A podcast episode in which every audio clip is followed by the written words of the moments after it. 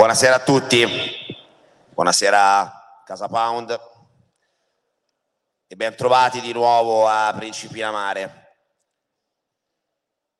Questa più che una conferenza in realtà è una presentazione di alcune linee guida, non di un vero e proprio programma, ma leggendo, ho avuto modo di leggere in anteprima questi nove punti che sono nove immagini fissate da Casa Pound Italia, la prima cosa da giornalista che mi sono chiesto è come mai molti altri partiti non fissino delle immagini in modo così chiaro e forte. Oggi il termine forte, così come il termine potenza, vanno un po' in controtendenza con un pensiero debole, dominante, che livella tutto e che spesso porta tutto verso il basso, anche il termine. Quel termine che dal latino terminus ha due significati ben precisi, quello di confine e quello di parola, di locuzione. E quando noi pensiamo al termine, dobbiamo pensare a quanto è potente il termine termine. Sembra un gioco di parole, eppure non lo è, perché se siamo bravi a usare le parole più degli altri, siamo più forti degli altri. Eppure rischiamo anche di incartarci con le parole, di cadere nel chiacchiericcio, di cadere nel pettegolezzo, nel cadere in coloro che hanno un'opinione e non in coloro che hanno una visione del mondo. Gli altri hanno un'opinione, noi abbiamo una visione del mondo. Se fissiamo innanzitutto questo, evitiamo il chiacchiericcio social, evitiamo di schierarci come dei tifosi impazziti su qualsivoglia questione, sempre comunque facciamo prevalere il sacro silenzio riflessivo prima di esprimere la nostra visione del mondo, che non è un'opinione, non è mai un'opinione, che è fortemente, tristemente democratica l'opinione. Ecco, Casa Pound fa un'operazione molto interessante perché qua traccia dei concetti chiave e li traccia in maniera molto lineare e soprattutto identifica bene questi termini cioè quelli che sono dei cardini, quelli che sono dei principi e quelli che sono innanzitutto già a partire dai concetti stessi che poi vengono declinati, che poi vedrete nelle slide che vengono proiettate, eh, nove parole chiave, nove punti chiave da cui poi eh, si descrivono tutta una serie di visioni. Eh, la prima in assoluto identificata da Casa Pound è l'identità. E come vedete sulla slide, Casa Pound cosa fa? Sottolinea una breve frase. Solo se sapranno modellare il futuro, l'Italia e l'Europa potranno preservare il loro passato. Ora, la domanda che faccio a Luca Carlo Manno che poi ognuno di loro risponderà su ogni singola parola, ogni singolo concetto chiave, è quanto è importante questo concetto di identità, cosa, come Casa Pound identifica questo concetto di identità. E soprattutto parto da appunto la slide, solo se sapranno modellare il futuro potranno preservare il loro passato. Se ci pensate, chiunque parla di identità di solito dice solo se, sap- se sap- sapranno preservare il passato potranno in qualche modo forgiare il futuro. Casaponte ribatta questo concetto. Come mai e cosa ci vuol dire? Grazie.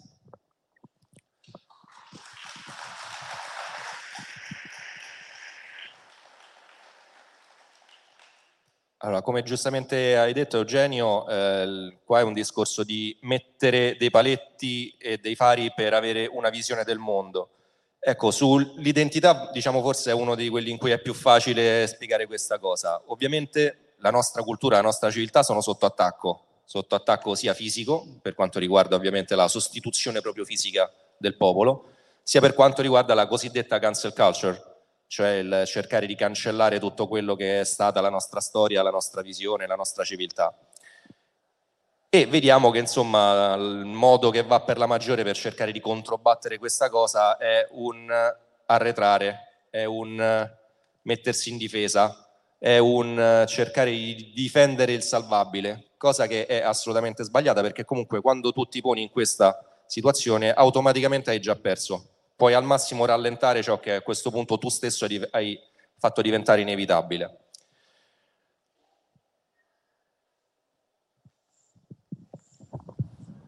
Come dice giustamente anche poi la, la frase poi che è eh, sottolineata e che vado a ridire, non si risponde diventando custodi dei monumenti, indignandosi con nuovi barbari o blindando il nostro passato, ma con il coraggio di essere di nuovo civiltà, creando un modello di giustizia che possa ispirare anche i popoli altri, pensando il futuro in maniera creativa. Questo è molto importante anche perché soprattutto nel tentativo di difendere la nostra identità molto spesso abbiamo noi proprio come civiltà assunto delle cose che sono tutt'altro rispetto alla nostra identità. Da una parte abbiamo l'immissione della cosiddetta ideologia woke, eh, LGBT, Black Lives Matter e tutto il resto, queste cose tanto colorate, che ovviamente nascono in un contesto anglosassone americano e che ha un retroterra culturale che è totalmente altro dal nostro, ma dall'altra parte quelli che dovrebbero essere, secondo l'opinione la vulgata, quelli che difendono la nostra cultura, che, con che cosa difendono? Lo difendono con un conservatorismo, che è con un certo tipo di conservatorismo, soprattutto che è palesemente anglosassone, e con un individualismo che poi ha tutto della, delle radici soprattutto dell'individualismo WASP repubblicano, nulla che ha a che fare con la nostra identità. Ecco, invece noi dobbiamo rivendicare la nostra identità, rivendicare la nostra cultura. Quando ci dicono eh, il colonialismo, sì, è giusto, cioè l'europeo quando ha fatto il colonialismo ha fatto bene e questo va rivendicato proprio perché noi dobbiamo riappropriarci della nostra identità per poter modellare una nuova civiltà che è il futuro. E quello è il nostro obiettivo, cioè il nostro obiettivo è sempre il futuro, il nostro obiettivo deve essere quello di conquista, il nostro obiettivo appunto è tornare potenza, tornare perché lo siamo già stati, non lo siamo, ma dobbiamo tornare e la potenza è il nostro unico obiettivo. E questo è l'unico modo è appunto preservare l'identità ma soprattutto in ottica futura di conquista e di riconquista.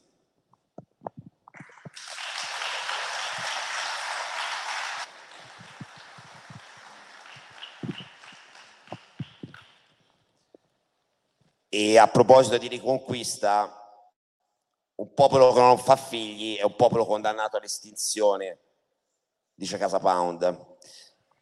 Quindi prevale un popolo che non crede nel suo futuro, non può pensare di tornare a fare figli.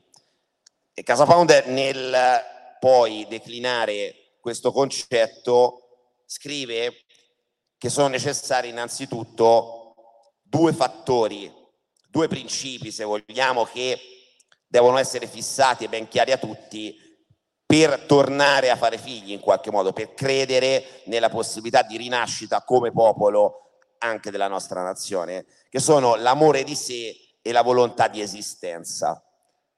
Sono due concetti bellissimi se ci pensate. Amore di sé e volontà di esistenza, perché se noi riflettiamo quanto poco spesso no, eh, tendiamo a pensare perché è così importante fare figli in questa nazione. Eh, non soltanto perché andiamo a morire come popolo, ma perché poi non diamo un futuro e una prospettiva anche a quello in cui crediamo noi, perché le nostre, i nostri figli, appunto, le nuove generazioni saranno perdute di fatto, insomma, anche perché o ci facciamo conquistare da qualcun altro e quindi c'è una sostituzione da questo punto di vista, eh, oppure semplicemente moriamo quindi da questo punto di vista Casa Pound come pensa eh, che si possa declinare questo? Qual è esattamente insomma, la visione rispetto alla demografia? Perché il punto fissato è demografia. Allora, innanzitutto buonasera a tutti, eh, grazie di esserci anche quest'anno, siamo arrivati alla quattordicesima edizione di Direzione Rivoluzione, la nostra festa nazionale e non è, e non è assolutamente scontato avere questi numeri, avere così tanti militanti, quest'anima d'acciaio del movimento che continua a esistere anche dopo tutti questi anni. Quindi eh, questo è molto importante e ci tenevo a sottolinearlo perché siamo l'unico movimento oggi che è ancora in piedi e, e in questa buona condizione di salute.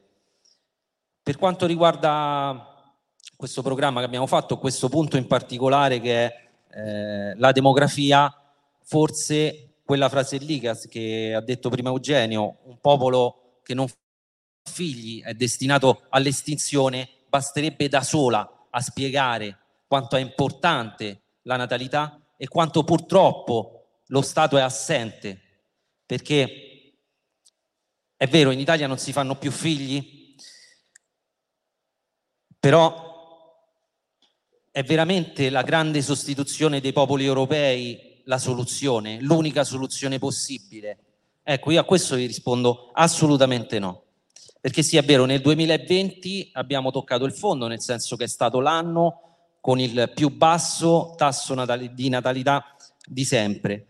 Però chiediamoci anche una cosa, quali sono state le politiche dei governi in questi anni, in questi decenni, le politiche pronataliste, le politiche che hanno permesso poi ai giovani, agli italiani di fare figli? Ecco, nessuna, zero assoluto, zero assoluto. Perché io mi ricordo, io ho un figlio di 5 anni, quando è nato mio figlio, immagino tanti in questa sala, ma insomma si sono ritrovati in questa situazione, l'unico beneficio che offriva lo Stato era un bonus, il bonus bebè, che era di 500 euro. Ecco, 500 euro, che penso una famiglia che ha figli lo sa, 500 euro non, ci, non ce lo campa neanche un mese un bambino tra pannolini e tutte le spese varie. Ecco, 500 euro. Grazie, allora ne faccio altri dieci, mi avete incoraggiato a fare dieci figli sicuramente. Purtroppo quindi non è così, ah, tra l'altro 500 euro che io non ho neanche preso perché poi c'è la burocrazia pure di mezzo che ci si mette, no? E quindi neanche tutte le famiglie sono riuscite a prenderli.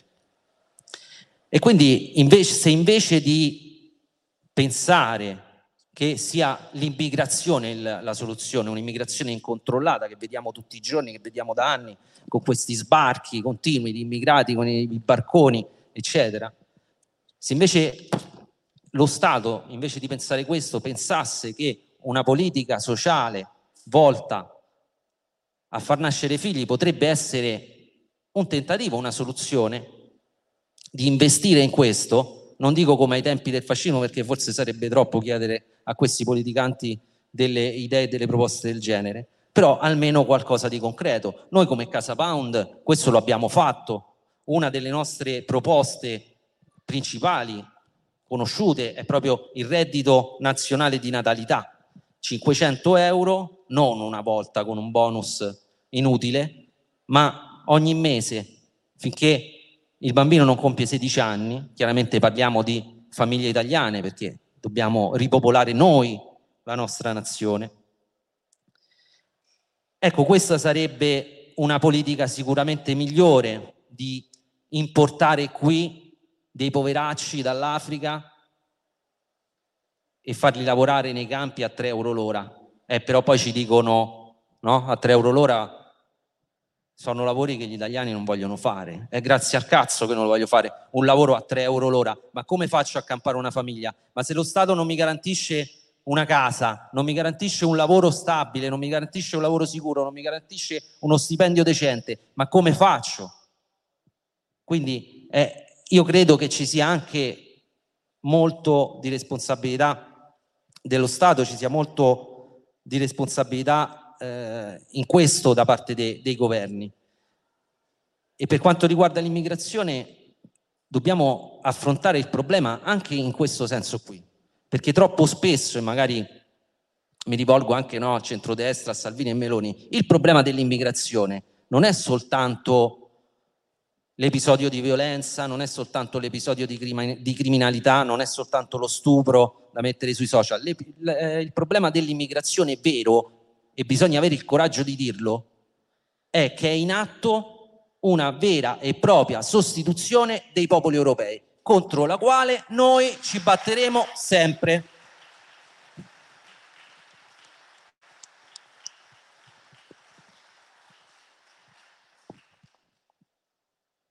I punti di Casa Pound poi sono tutti strettamente collegati, stavo vedendo anche in ordine, perché da l'identità si passa alla demografia e poi si passa alla scuola all'istruzione. C'è un eh, filo che lega tutto questo e soprattutto si può identificare nei giovani, nel futuro e nei giovani, nella, nella gioventù, in quella che è appunto, per quanto riguarda la, la scuola, l'istruzione e la formazione eh, delle nuove generazioni. Scrive Casa Pound, la scuola deve essere vita, non la sua negazione.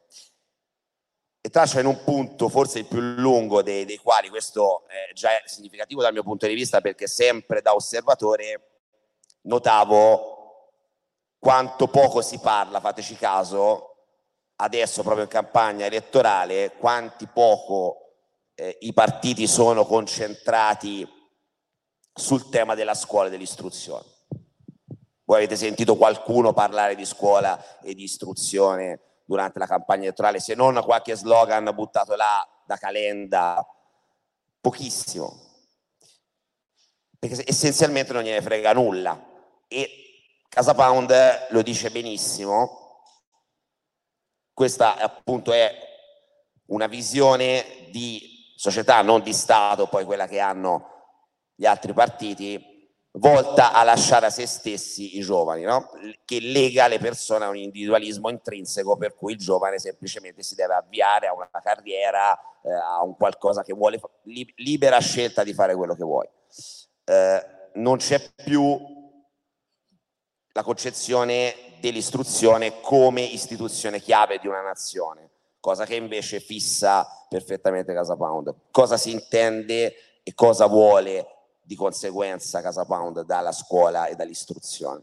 Eh, diciamo che hai già detto molto, nel senso che poi non si tratta tanto di appunto avere un programma su come salvare la scuola, cosa fare della scuola, ma proprio capire quale deve essere il ruolo della scuola in una società. Eh, qua c'è appunto la frase deve essere vita, non la sua negazione, perché si ha sempre più la percezione della scuola come un, una bolla che è totalmente estranea, avulsa dalla realtà, no? qualche cosa che poi comunque non servirà eh, e dove poi fondamentalmente vengono soltanto messi nei programmi delle, cioè, superficialmente volendo possono essere chiamati indottrinamenti, però vengono messe tutte le, le nuove mode del momento, appunto dal, dal gender, dall'LGBT e da tutte queste simpatiche cose, dimenticando poi quello che invece è le, il vero ruolo della scuola, che è quello di formazione, cioè di rendere per- dei ragazzi, dei bambini e poi dei ragazzi autonomi poi nelle proprie scelte, di dargli degli strumenti poi di affrontare la vita. E questo però non deve far cadere in un'altra aberrazione che soprattutto con la riforma Berlinguer che io ho vissuto in prima persona perché era proprio negli anni in cui mi, mi diplomavo, che è la specializzazione, la settorizzazione che è una cosa molto americana, no? Per cui già dalla, dall'asilo e dalla scuola tu prendi un settore e diventi un tecnico. No, assolutamente, cioè, è inutile che diventi appunto un ingegnere se poi non sai appunto, e qua ritorniamo all'identità, non sai chi è Dante, non sai chi è Mazzini e non sai eh, nulla della tua cultura. E non è un caso poi infatti che eh, non è un caso sia per la, per la, perdita del ruolo della scuola, sia per la perdita di identità, sia per la sostituzione dei popoli, quindi tutto quanto è legato, non è un caso se assistiamo poi a una crescita esponenziale dell'analfabetismo funzionale dei ragazzi in Italia proprio su questa cosa, poi sulla settorizzazione, poi ovviamente è normale che poi non è che tutti quanti devono sapere tutto, no? E questo succede anche dentro Casa Pound, ovviamente, cioè, parliamo ad esempio, Luca sa delle cose che io non saprò mai e viceversa, proprio perché ognuno poi ha la propria attitudine, perché poi andando avanti si specializza, ma ovviamente c'è una parte centrale che tutti quanti devono avere, io ho questa immagine, no? da una parte ci sono gli atomi, cioè sono tutti quanti scollegati, ognuno è un qualche cosa, dall'altra pensate a una fetta di torta, no? Cioè è ovvio che ci sono vari settori, ma tutti quanti partecipano del centro. Ecco, anche questo, cioè la scuola deve essere questo, deve dare un centro forte, un centro che appunto la capacità di eh, saper formare le persone e poi appunto dare loro la possibilità poi di specializzarsi in determinati settori, ma ovviamente tutto questo non può succedere se prima non c'è una parte forte.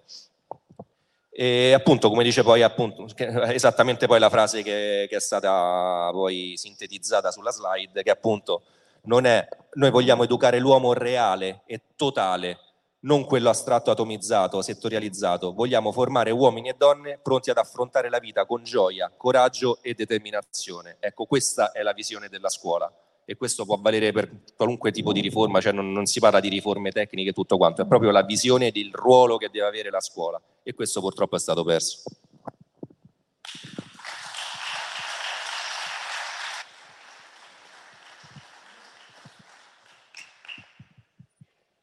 Qua entriamo nel eh, concetto che dovrebbe stare poi al vertice eh, di qualunque ordinamento, la figura, la figura dello Stato. E Casa Pound eh, lo descrive con tre semplicissime parole, sovranità, popolo e territorio. Perché restano le parole d'ordine sulle quali costruire una concezione della figura statale che sia capace di far fronte alle sfide che pone la modernità. A me colpisce sempre quando leggo questi punti, è sempre il costruire, andare verso il futuro, anche quando si parla di Stato, che è la cosa più statica che si possa immaginare, cosa che almeno nella visione eh, di Casa Pound sicuramente lo potrebbe essere anche in senso di mantenimento dell'importanza dello Stato, ma oggi è messo in discussione proprio il pilastro che lo tiene lo Stato, sostanzialmente è eh, quasi negato, soprattutto se ritorniamo a un discorso di chi vorrebbe cancellare lo stesso confine, lo stesso termine dello Stato. Sovranità, popolo e territorio, quindi quasi anche un riprendersi la sovranità, un riprendersi il popolo, un riprendersi il territorio in cui viviamo. Eh, è questo lo Stato, come vede lo Stato Casa Pound fino in fondo. Beh, cerchiamo un po' di semplificare no, la nostra visione perché eh, altrimenti può diventare un po' complicato. Cioè, nel senso, io vi chiedo se vi parlo di Stato, anche solo se vi dico Stato, voi cosa, cosa immaginate oggi? Oggi sicuramente non immaginate nulla di positivo. Immaginate una sorta di mostro burocratico, un nemico, un qualcosa di lontano da noi, di lontano da noi che poi siamo invece il popolo ed è per questo che noi abbiamo scelto queste parole chiave, sovranità, popolo e territorio. Perché invece io vi invito a immaginare, o meglio la visione che ho io, la visione di Casa Pound dello, dello Stato, è una visione che vede lo Stato come un padre, no? un padre che dovrebbe perseguire gli interessi dei propri figli, che dovrebbe tutelarli, che dovrebbe quantomeno guidarli, come dovrebbe fare un padre. E tutto questo però oggi non accade, è inutile, è inutile negarlo. Questo Stato, questo padre, i cui figli sarebbero i cittadini, il popolo italiano in sé, sono completamente abbandonati. Lo stesso Stato in sé abbandonato se stesso, possiamo dire, perché cosa è successo in questi ultimi decenni? È stato, è stato svenduto ogni bene, ogni asset strategico, non c'è più sovranità. E quindi noi dobbiamo sottostare a vincoli e trattati di strutture ed enti sovranazionali, sovrastatali e a pagare, come al solito, poi sono sempre quei figli lì. È come se questo padre avesse subito una rapina, immaginiamola così, e adesso di tutti i suoi beni, adesso c'ha pure una pistola puntata alla testa, una pistola che è in mano a, a, a questi politici, ai governi, a chi ci ha governato fino adesso. Una pistola che gli è stata messa in mano da quelli che poi sono i veri poteri, che sono poteri, come dicevo prima, sovranazionali, che sono le multinazionali, che sono questi enti burocratici che ci mettono solo in ginocchio, che ci prestano i soldi a cui poi dobbiamo ridarli con tutti gli interessi del caso. Ecco, quindi quello che, che noi dovremmo fare è liberarci da tutto questo. Quello che uno Stato dovrebbe fare è ritrovare la propria sovranità. Ezra Pound diceva i politici sono i camerieri dei banchieri e mai frase è più vera. Pensate ad oggi, dove ormai al governo ci mettono proprio i banchieri. Pensate a Draghi, una persona che penso nel corso di tutta la sua esistenza ha solo portato avanti interessi sovranazionali, interessi antinazionali, è stato un esecutore di tutto questo, un liquidatore come lo abbiamo già definito.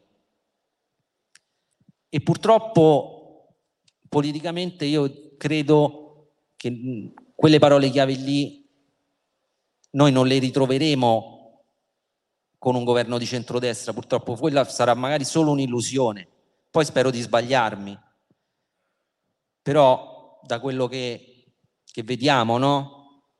Io non credo che ritroviamo la sovranità se partiamo che bisogna condannare il fascismo in tre lingue diverse, se partiamo che per ammorbidire i poteri, per ammorbidire i mercati, per ammorbidire tutti quanti, diciamo che bisogna perseguire l'agenda Draghi.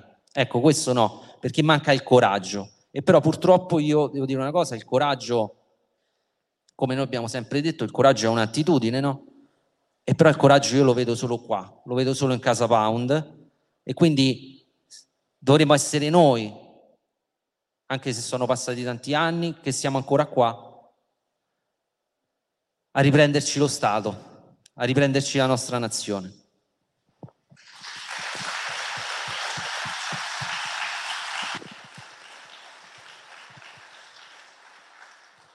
E un modo per riprendersi lo Stato e la nazione è sicuramente quello appunto della sovranità che poi non può che essere anche monetaria per chi ha comunque una visione dello Stato forte come appunto intende avere Casa Pound. E mh, fissa un altro punto quindi punto 7 la moneta.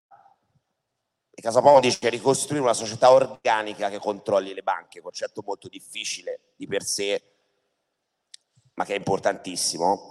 Eh, e poi scrive che la riconquista monetaria è possibile con un percorso articolato difficile senz'altro ma necessario che si intende dunque per Casa Pound per ricostruire una società organica che controlli le banche e arrivare attraverso a un percorso difficile articolato alla riconquista poi della sovranità monetaria. Allora, questo è un punto diciamo, abbastanza difficile. Allora, che non sono un economista, eh, però una cosa che ho sempre notato e odiato del, delle discussioni economiche è che ognuno ha la sua dottrina e pensa che quella sia quella corretta. No? C'è il librista, c'è lo statalista e tutto quanto studiando poi la storia del fascismo vedevo che in realtà il fascismo faceva tutto, cioè sapeva usare il liberismo, sapeva usare lo statalismo e tutto quanto, proprio perché non c'era la dottrina economica giusta, esiste lo Stato e l'economia si deve piegare allo Stato. Ecco, su questo punto sulla moneta si è cercato anche di essere il meno tecnici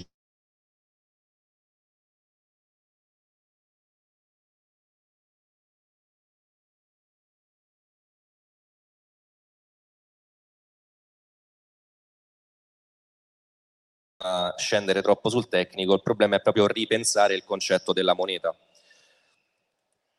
E qua appunto nel punto c'è scritto eh, ricostruire una società organica che controlli la banca mediante espressioni corporative in modo da sottrarre l'emissione alla logica del debito sostituendola con criteri legati alla produttività del lavoro, alle materie prime, alla demografia, alla crescita del PIL, concepito ovviamente in maniera differente.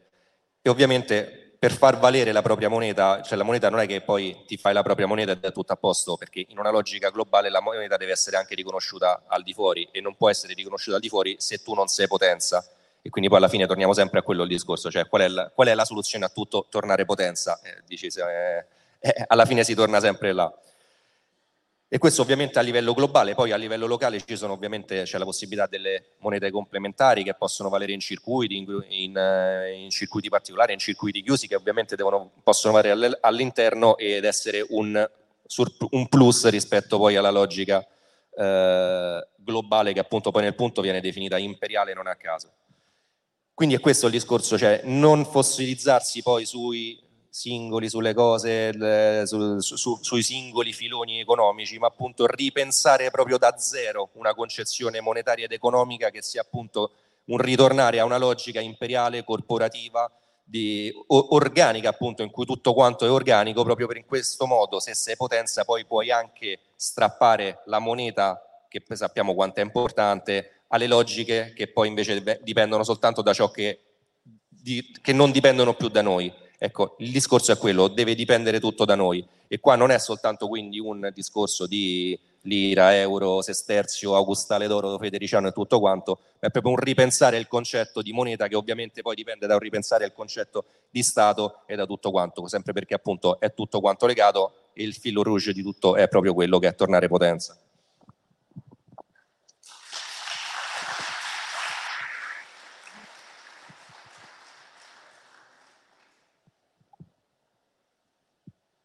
Veniamo a diritti che poi sono diritti e doveri nel, nel documento di, di, Casa Pound.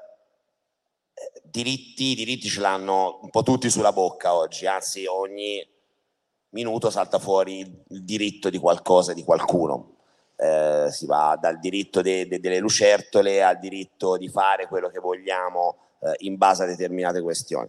Eh, Casa Pound lo lega intrinsecamente al dovere e, eh, e, dice appunto lo Stato deve rivendicare un ruolo da protagonista, si ritorna al concetto dello Stato che esprimeva prima Luca, immagino, anche rispetto alla questione del diritto e del dovere, proprio per non cadere in questo individualismo esasperato in cui ognuno alza la mano e dice no, ma io ho un diritto, sì, ma qual è il tuo dovere? Eh, ecco, come Casa Pound intende la questione dei diritti e dei doveri? Beh, questo è un punto importante che noi mettiamo perché chiaramente questo non è un programma elettorale, no? è un programma, è una visione come abbiamo detto e quindi gli altri di queste cose non ne parlano, noi ne vogliamo parlare perché è vero, tutti abbiamo dei diritti, noi a volte abbiamo anche rivendicato dei diritti, però nessuno pensa di avere dei doveri.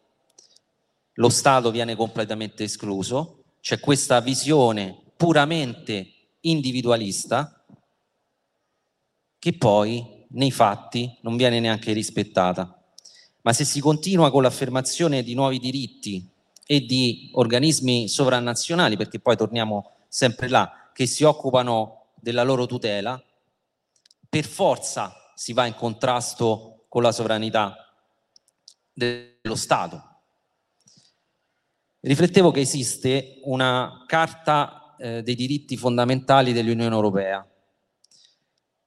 Se la leggete sono una cinquantina di punti dove le parole chiave sono sempre quelle, no? sono dignità, eh, uguaglianza libertà, questa libertà sempre così campata in aria,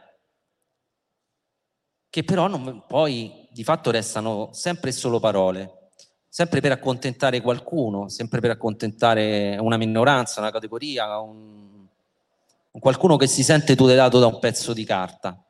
Ma poi nei fatti questo neanche accade, perché mi spiegate come conciliamo l'uguaglianza con il Green Pass? Mi spiegate come conciliamo la dignità quando sono state lasciate morire migliaia di persone negli ospedali, migliaia di anziani senza poter vedere neanche un loro parente, o come conciliamo la libertà quando c'è stata un'imposizione di, di un vaccino per scopi e interessi sempre delle solite multinazionali. Quindi è chiaro che è, è tutto un po' campato in aria. Noi Crediamo che lo Stato debba essere protagonista e al centro anche in questo. Noi rivendichiamo dei diritti, rivendichiamo anche la libertà stessa, come l'abbiamo sempre fatto, l'abbiamo sempre detto, ma non la libertà individuale, non la libertà, non so, dei Fedez, della Ferragni che parlano sui social. Noi rivendichiamo la libertà quella vera, la libertà che è un dovere invece, un dovere verso qualcosa di più grande. Questo, secondo noi, sono i diritti e i doveri.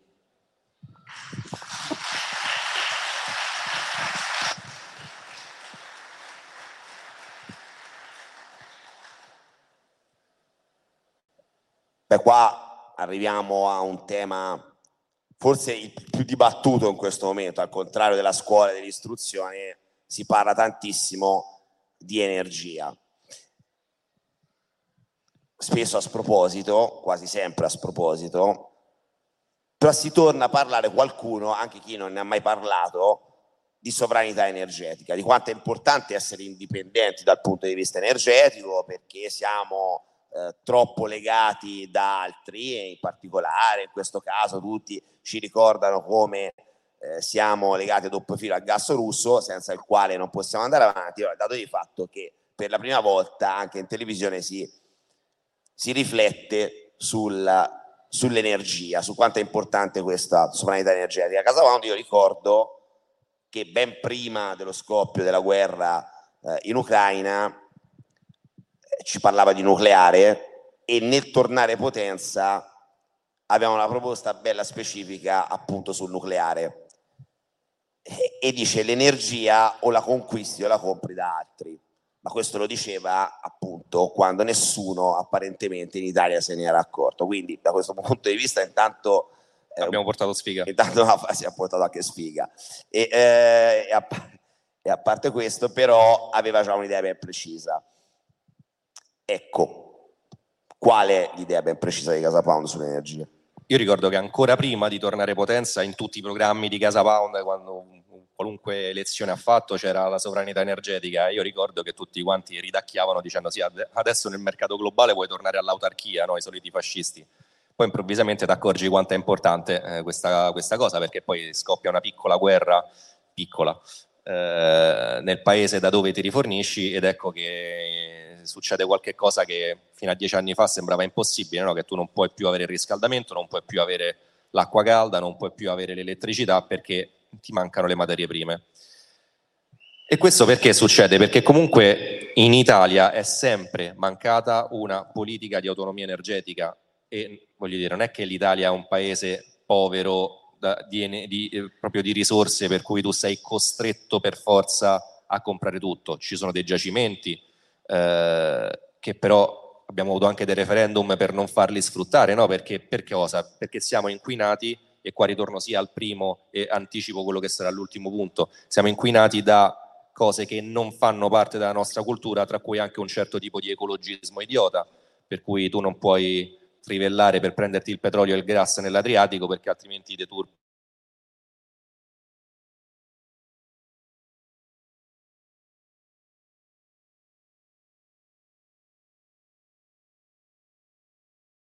ovviamente da, da potenze che, che, che, si arricchiscono ai tuoi danni e che poi appunto se poi succede qualche cosa non te le possono più dare e ovviamente i prezzi fluttuano e tutto quanto.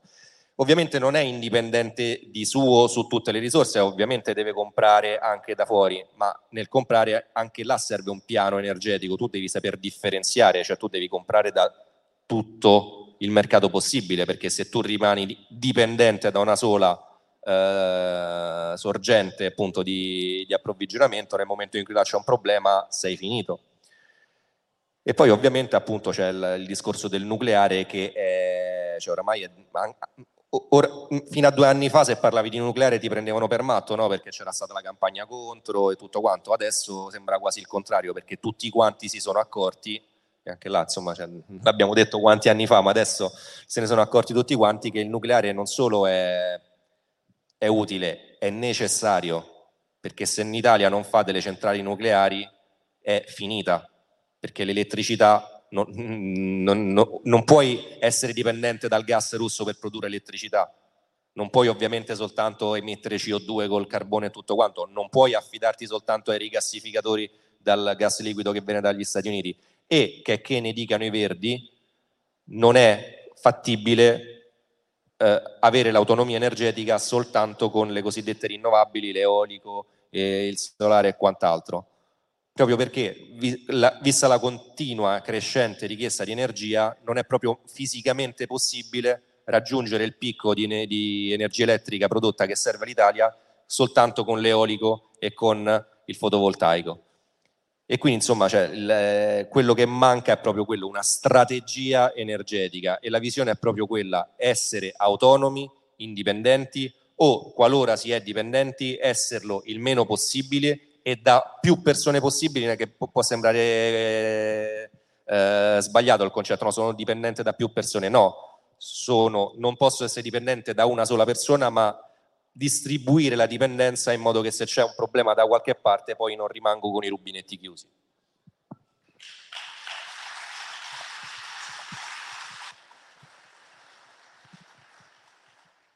Tutto collegato, come si diceva, all'energia, al lavoro. Lavoro come dovere sociale che forgia l'individuo, scrive Casa Pound. Eh, innanzitutto il lavoro oggi è quasi una chimera e quando c'è ha un problema effettivo proprio legato all'energia se pensiamo ai rincari pazzeschi che si ma questo lo vediamo e lo viene richiamato continuamente anche dai grandi media senza che poi si proponga mai una situazione in termini di rivisitazione anche del concetto di lavoro, Casabound lo stravolge completamente rispetto a quello che è la visione attuale che va per la maggiore del lavoro, perché inizia a parlare parla di umanesimo del lavoro, già questo ci riporta ad anni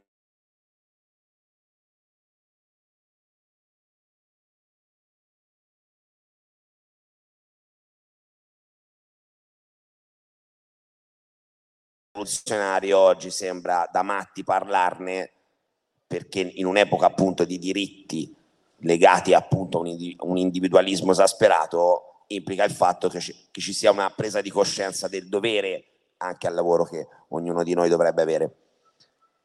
Quindi lavoro come dovere sociale che forgia l'individuo e non viceversa, cioè l'individuo che pretende di fare esattamente quello che vuole e anche di avere un lavoro in quanto tale punto e basta. Cosa intende Casa Pound per lavoro?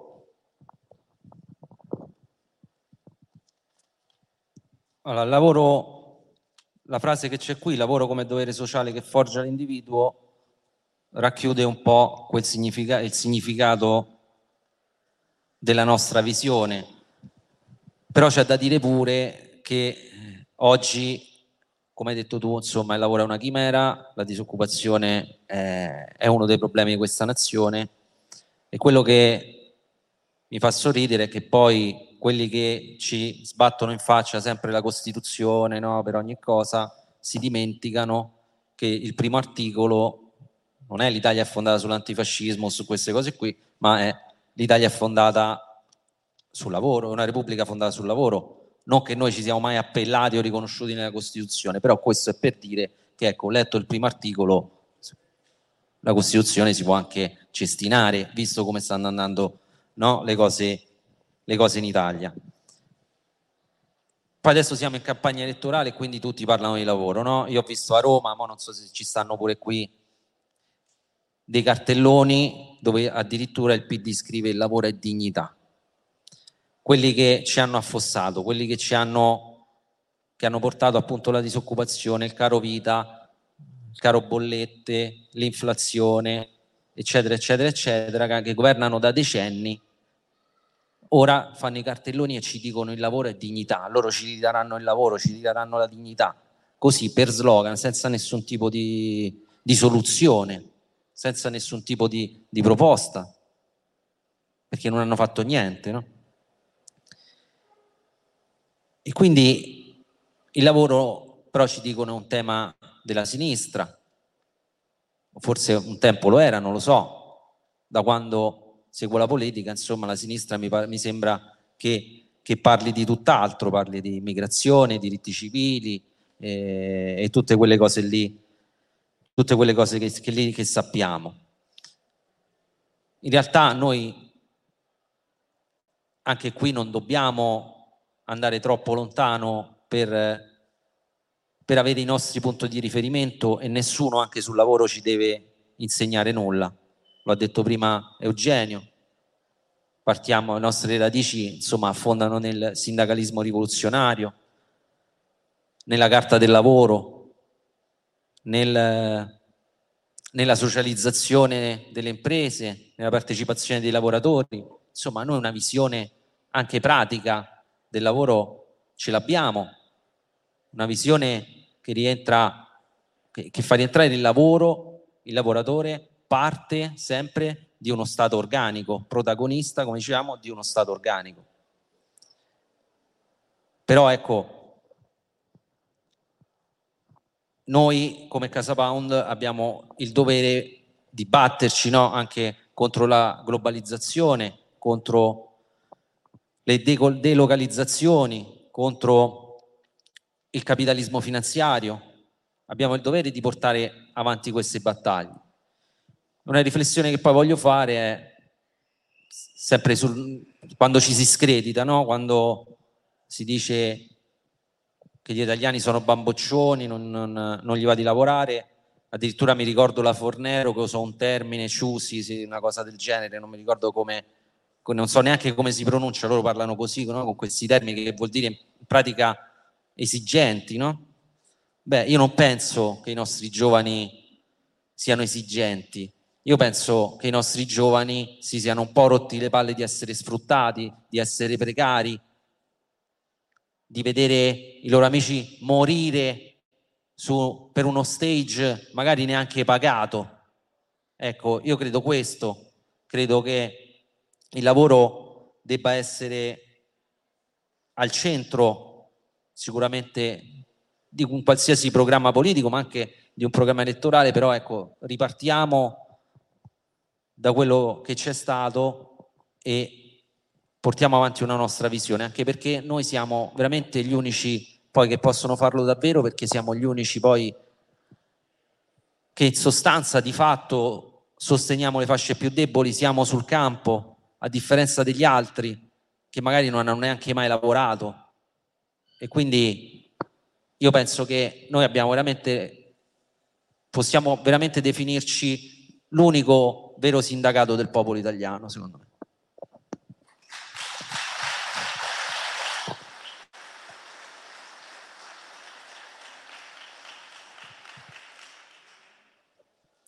Ultimo punto, ultimo dei nove punti, forse il più delicato, l'ecologia. Anche lì se ne parla molto a sproposito, ci sono delle visioni abbastanza manichee su questo tema, perché si va da un ambientalismo eh, ecoliberal piuttosto eh, radicale eh, a chi pensa appunto di sfruttare tutto lo sfruttabile senza difendere invece il territorio eh, e l'ambiente. Eh, e chiaramente, come al solito, finiscono per scontrarsi, quest- scontrarsi, queste opposte visioni, che in realtà poi non sono neppure visioni, sono eh, semplicemente opinioni sulla eh, questione. Casapound traccia anche qui una visione abbastanza alta anche del termine stesso ecologia, ricostruendolo, anche andando alla radice eh, dell'etimo, e poi dice la nostra cultura ecologica deve puntare all'essenza. Fissa questo concetto, a me, e qui vengo alla domanda, in questo caso un pochino più tagliente, tra virgolette, eh, scrive una cosa anche abbastanza forte su questo. L'ecologia però implica anche lo sfruttamento del territorio purché si tenga sempre presente il principio di esserne custodi e non parassiti. Sì, esatto, perché poi e qua si ritorna sempre allo stesso discorso, no? cioè questa diatriba tra Greta e Carcarlo Pravettoni di asfalto che ride, più o meno perché poi i livelli sono questi. Eh, che non, non, fanno proprio parte della nostra cultura, cioè queste sono cose proprio da, da dibattito americano, ma fatelo tra di voi, cioè, ma io europeo, ma che cosa, io, io italiano, cioè, ma che, che me frega cioè, delle vostre pazzie.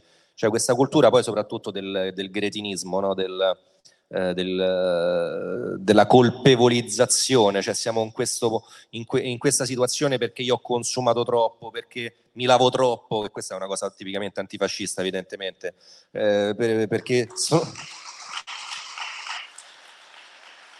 Questa l'ho fatta apposta perché era d'applauso facile, dai. Questa comunque... Mm, sta, state facendo troppi figli, i figli inquinano, cioè che sono cose, se ci pensate, sono aberranti, no?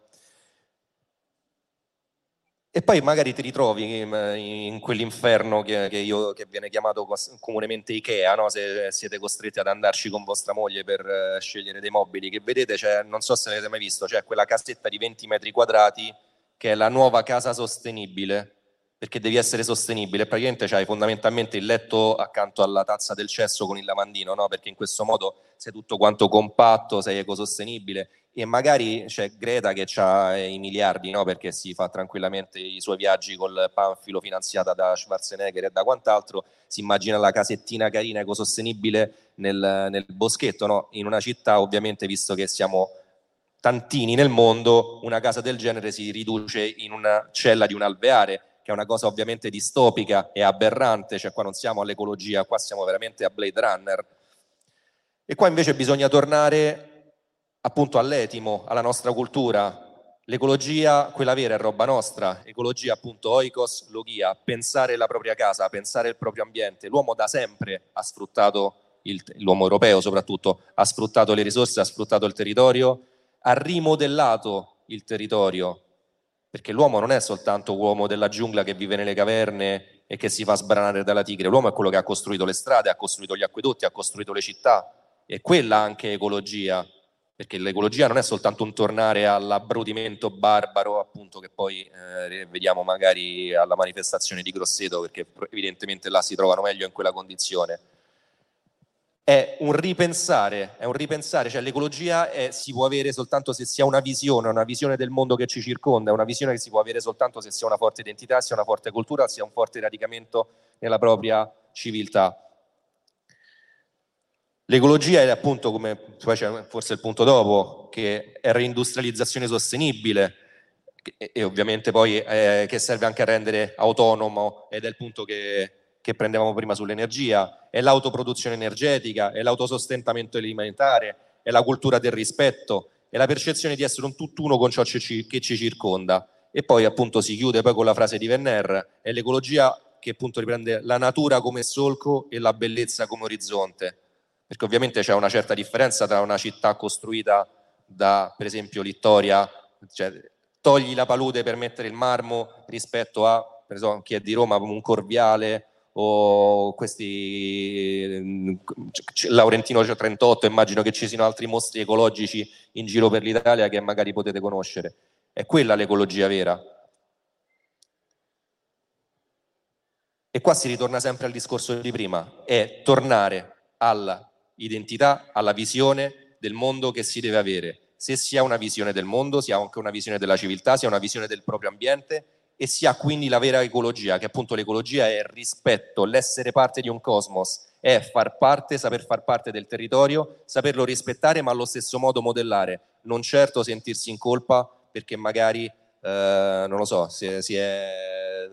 Che, che, tra l'altro poi mi fa ridere questa cosa, chiudo con questa, questa immagine, no? vedi questi poveri sfigati che poi rappresentano appunto il fallimento del sistema scolastico che stanno là e protestano perché è, è, è, sono i nostri padri che ci hanno portato a questa situazione poi magari hanno la maglietta antifa. Ecco, io magari vorrei ricordare a questi poveri scemi che se avessero studiato un attimo e se non avessero fatto come Greta e quindi fossero andati a scuola, avrebbero studiato che negli anni 30 i regimi che volevano rendersi indipendenti dal petrolio e dall'emissione della CO2 già allora erano quelli che hanno perso la guerra, quindi se se, questa, se, i loro padri e i loro nonni ci hanno portato a questa situazione è soltanto perché poi abbiamo perso una guerra e quindi non rompete le palle ogni 25 aprile perché la colpa è vostra.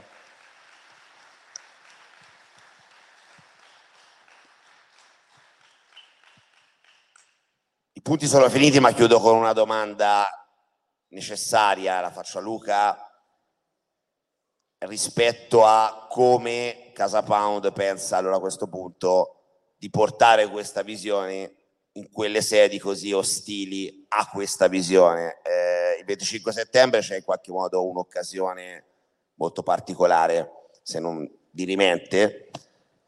Carlotta Chiaraluce sarà la candidata eh, di Casa Pound all'interno di Italexit, non soltanto Carlotta, mi viene in mente anche il dottor Fraiese che è eh, penso e credo e spero stimato da, da tutti voi, ma ci sono anche molte altre persone che possono dare questa, credo un contributo importante anche a questa visione. Io però la domanda chiaramente la faccio soprattutto su Carlotta, considerando che è un'operazione fatta direttamente eh, da Casa Pound e eh, quanto Carlotta potrà portare questa visione all'interno eh, di quei palazzi e soprattutto ecco, come sta andando intanto questo tentativo.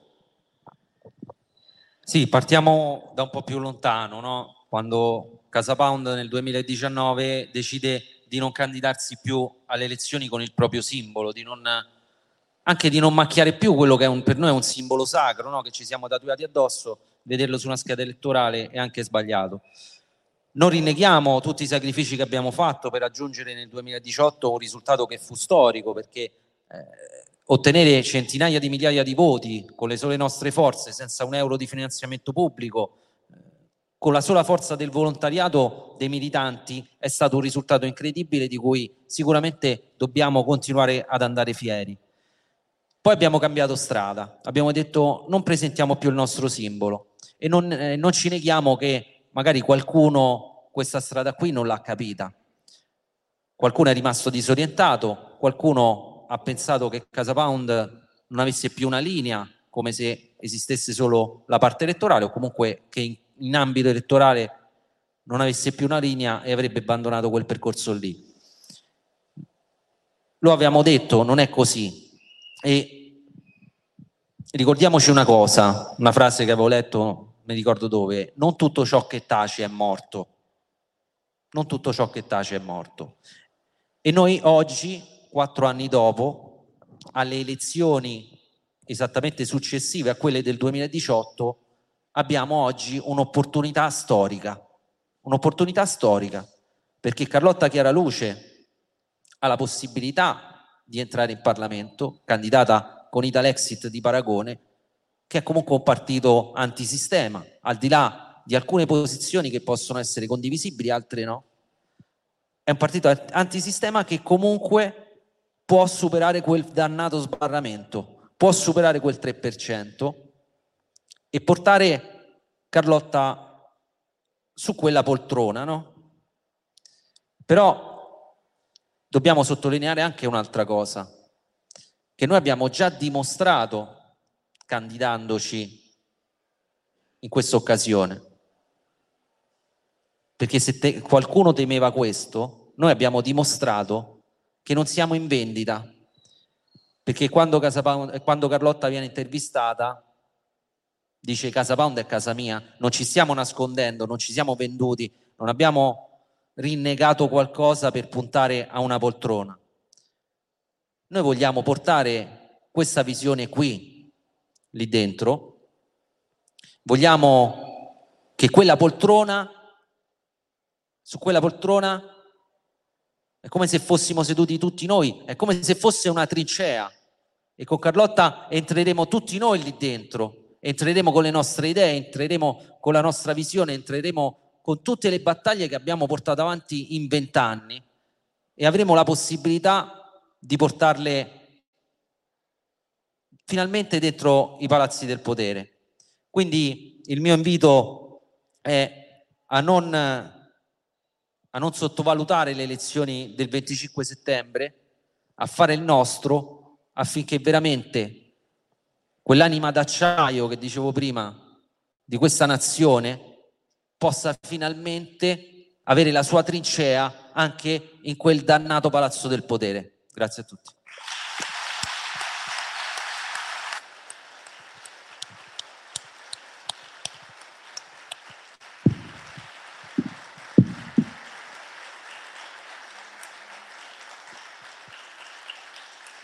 Grazie a tutti, vi invito a rimanere non troppo distanti a questa stanza perché esattamente tra dieci minuti inizia il discorso Gianluca Iannone, grazie.